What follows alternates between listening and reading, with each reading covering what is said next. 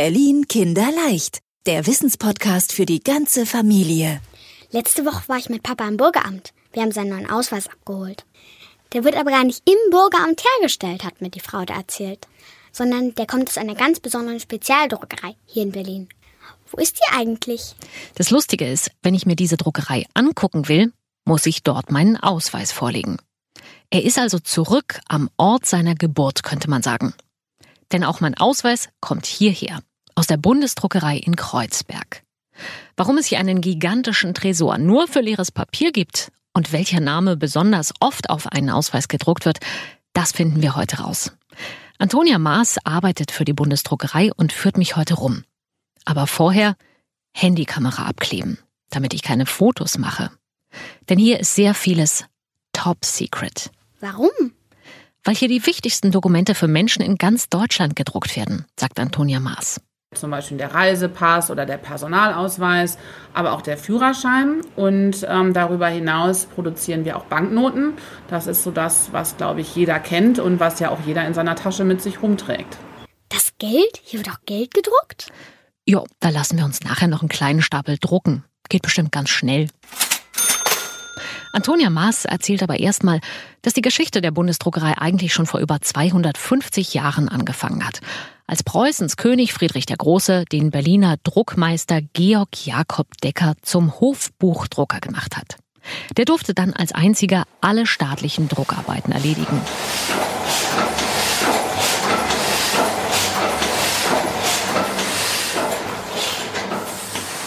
Und schon vor gut 200 Jahren wurden dort sowas ähnliches wie Ausweise zum Reisen hergestellt.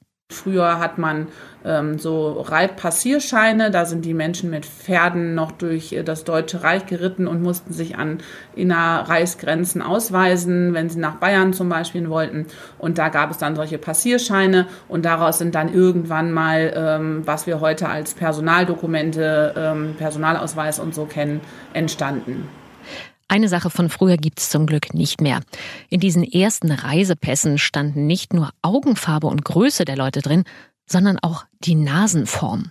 So Knollnase? Stupsnase? So ungefähr wahrscheinlich. Heute gibt's ja zum Glück Passfotos. Werden die aus den Bürgerämtern überall in Deutschland hierher geschickt, Frau Maas? Und schicken Sie die dann hinterher wieder zurück? Genau, also die Passfotos werden uns gar nicht zugeschickt, sondern die werden äh, uns quasi digital zugeschickt. Das heißt, sie kommen dann nicht in Papierform hier an, sondern sie kommen halt, kann man sich so ein bisschen vielleicht wie eine Art E-Mail oder so vorstellen, auf, aber auf ganz sicherem Wege. Und ähm, bei der Frage, was dann danach damit passiert, ist da auch die Sicherheit wieder die Antwort, nämlich wir löschen das natürlich. Sonst läge hier bestimmt auch ein großer Stapel Fotos jeden Tag. Antonia Maas erzählt, besonders vor den Ferien geht's immer los. Dann merken alle, Ausweis oder Pass abgelaufen, jetzt aber schnell. Dann geht's rund hier in der Bundesdruckerei. Mit einem Kinderreisepass ist es übrigens ein bisschen anders. Das kleine Büchlein selbst, das kommt hierher aus der Bundesdruckerei. Fertig ausfüllen und dein Foto reindrucken, das macht das Bürgeramt.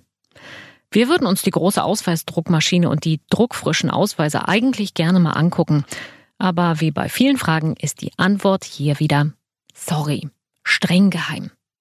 Nur einen Ausweis darf sich jeder angucken, den von Erika Mustermann. Wer ist das? Das ist die Frau, die es gar nicht gibt. Und das schon seit fast 40 Jahren. Verstehe ich nicht. Wenn wir zum Beispiel Maschinen einrichten, müssen wir ja ähm, auch mal äh, ausprobieren, ob die Maschinen auch richtig funktionieren. Und dazu benutzen wir natürlich keine Fotos von irgendwelchen Bürgern, die bei uns äh, gerade produziert werden, sondern da nehmen wir eben die Erika Mustermann. Und da haben wir ein Foto und dann können wir testen, wie kann man denn dieses Bild da gut aufbringen und kann die Maschine das. Und wir brauchen die natürlich auch ähm, für die Menschen da draußen, damit ähm, jeder weiß, wie sieht denn so ein Dokument aus und wie muss man denn ungefähr gucken auf so einem Foto, dass man nicht zu doll lächeln darf. Erika Mustermann wurde also nur erfunden, um Testausweise zu drucken. Das Foto zeigt eine blonde Frau und die hat richtiges Glück. Sie wird nämlich nicht älter.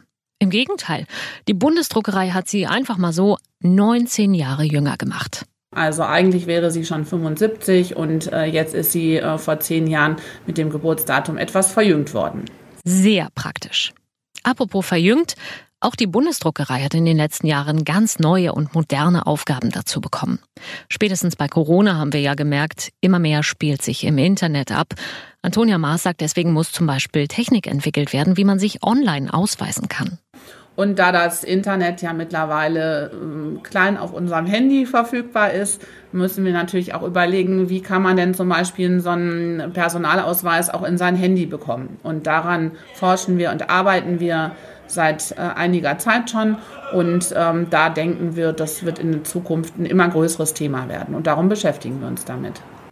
Aber so viel auch digital und online gemacht wird, Schrippen kaufen gehen wir immer noch oft mit Bargeld. Deshalb werden hier in der Bundesdruckerei neben Ausweisen und Urkunden und Briefmarken und Dokumenten auch immer noch Geldscheine gedruckt. Das Spezialgeldpapier mit dem Silberfaden drin wird extra bewacht. Ein ganzer Gebäudeteil hier ist ein einziger riesiger oberirdischer Tresor. Natürlich ohne Fenster. Können wir da jetzt mal hingehen? Oder vielleicht direkt in die Gelddruckanlage? Leider nein, da macht uns wieder die Sicherheit einen Strich durch die Rechnung. Ich ähm, arbeite schon ganz lange hier in der Bundesdruckerei. Und auch ich war da äh, erst, äh, ich glaube, zwei oder dreimal in diesem äh, Raum. Und ähm, äh, da kommt wirklich niemand rein und es ist alles sehr, sehr abgesichert. Und nur die Menschen, die da wirklich vor Ort was zu tun haben und da arbeiten, die sind dort. Und niemand, der einfach nur gucken möchte. Das geht leider nicht. Tja, aber dürfen wir vielleicht ein paar Fehldrucke mitnehmen? So ein paar blasse Zwanziger, wo so die blaue Tinte schon fast alle war? Antonia Maas schüttelt den Kopf. Die Geldscheindruckpannen landen auch an einem sicheren Ort. Und wo der liegt, das ist genau streng geheim. Ach so. Berlin Kinderleicht, der Wissenspodcast für die ganze Familie. Dankeschön fürs Anhören dieser Episode. Wir sind Anne und Marlene. Und wenn du auch eine Frage hast, dann schick uns doch gerne eine E-Mail an kinderleicht.medienzentrum-berlin.de. Und wenn du uns über eine Podcast-Plattform hörst und die Folge gut fandest, dann freuen wir uns über eine gute Bewertung von dir.